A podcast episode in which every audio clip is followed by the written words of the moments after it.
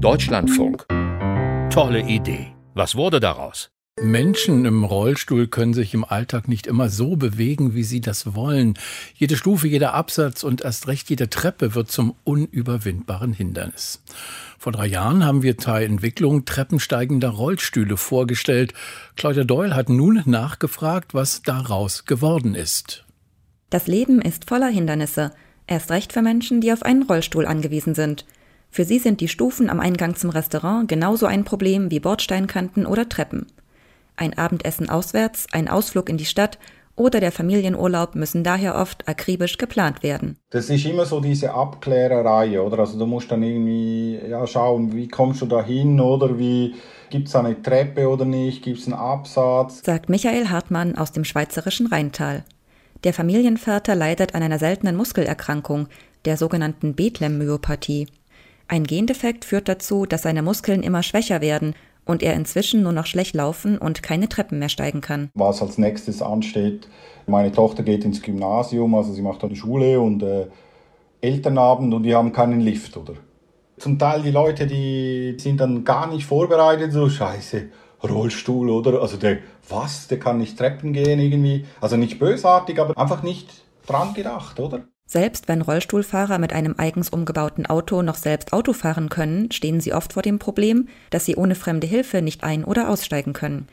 Bernhard Wolf, emeritierter Professor von der Technischen Universität München, wollte genau dieses Problem angehen. Der Rollstuhl, das sollte nicht nur als Rollstuhl benutzt werden können, sondern als interaktionsfähiges Gerät, dass man es auch als Fahrersitz im Auto benutzen kann.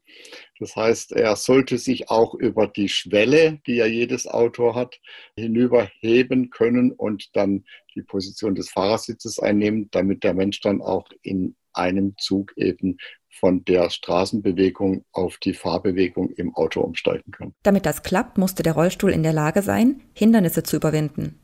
Bernhard Wolf und seine Mitarbeiter bauten also einen Prototypen ihres treppensteigenden Rollstuhls.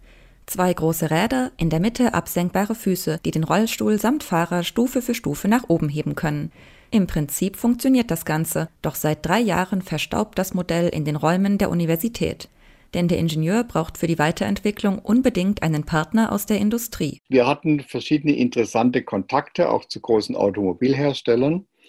Die Automobilhersteller sind dann im Rahmen der Schwierigkeiten, die sie bekommen haben, ein bisschen vorsichtig geworden und haben zunächst mal zurückgestellt. Die Kontakte, die wir hatten aus dem anderen Bereich, die waren zunächst mal alle sehr euphorisch, haben aber dann noch größeren Entwicklungsbedarf gesehen, weil es ist ja gegenwärtig nur ein Modell. Das Projekt stagniert also. Anders sieht es bei dem jungen Startup Skevo aus der Schweiz aus, das ebenfalls seit Jahren an einem treppensteigenden Rollstuhl forscht. Die Idee dazu stammte aus einem Uniseminar, einer Kooperation von Studenten der ETH Zürich und der Züricher Hochschule der Künste. Die Maschinenbauer kümmerten sich um Hard- und Software, die Designer um ein ansprechendes Äußeres. Das war dann ein Team von zehn Studenten, die eigentlich den ersten Prototypen gebaut haben. Und damit gingen sie ja dann raus. Es gab ein Video, das innerhalb kürzester Zeit viral ging. Und dann hat man eigentlich erkannt, dass da irgendwo durch Potenzial entstanden ist. Und es gab dann auch die ersten Leute, die da angerufen haben und gefragt haben, wo man diesen Rollstuhl bestellen kann. Erklärt Tabitha Rüegg, die sich heute um Marketing und Kommunikation für den treppensteigenden Rollstuhl kümmert. Motiviert durch das positive Feedback auf den Prototypen entschieden sich drei Studenten dazu, eine Firma zu gründen und den Rollstuhl weiterzuentwickeln. Dabei stand von Anfang an fest, dass er wie ein Segway-Roller nur auf zwei Rädern fahren soll.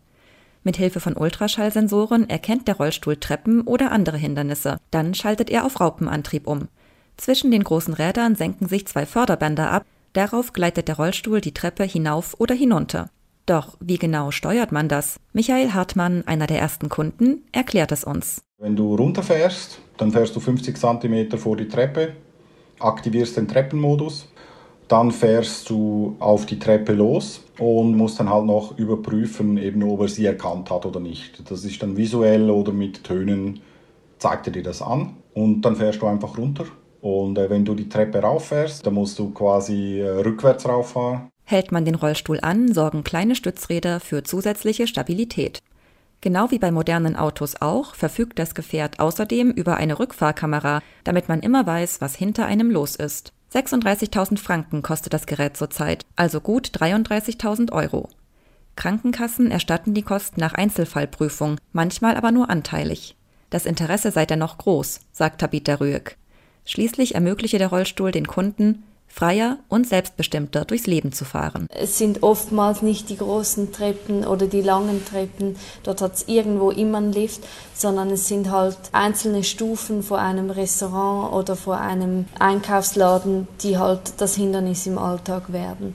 Und wir sagen auch, es braucht weiterhin barrierefreies Bauen, aber wir sagen halt, dass wir mit unserem Gerät einen Teil dazu beitragen können.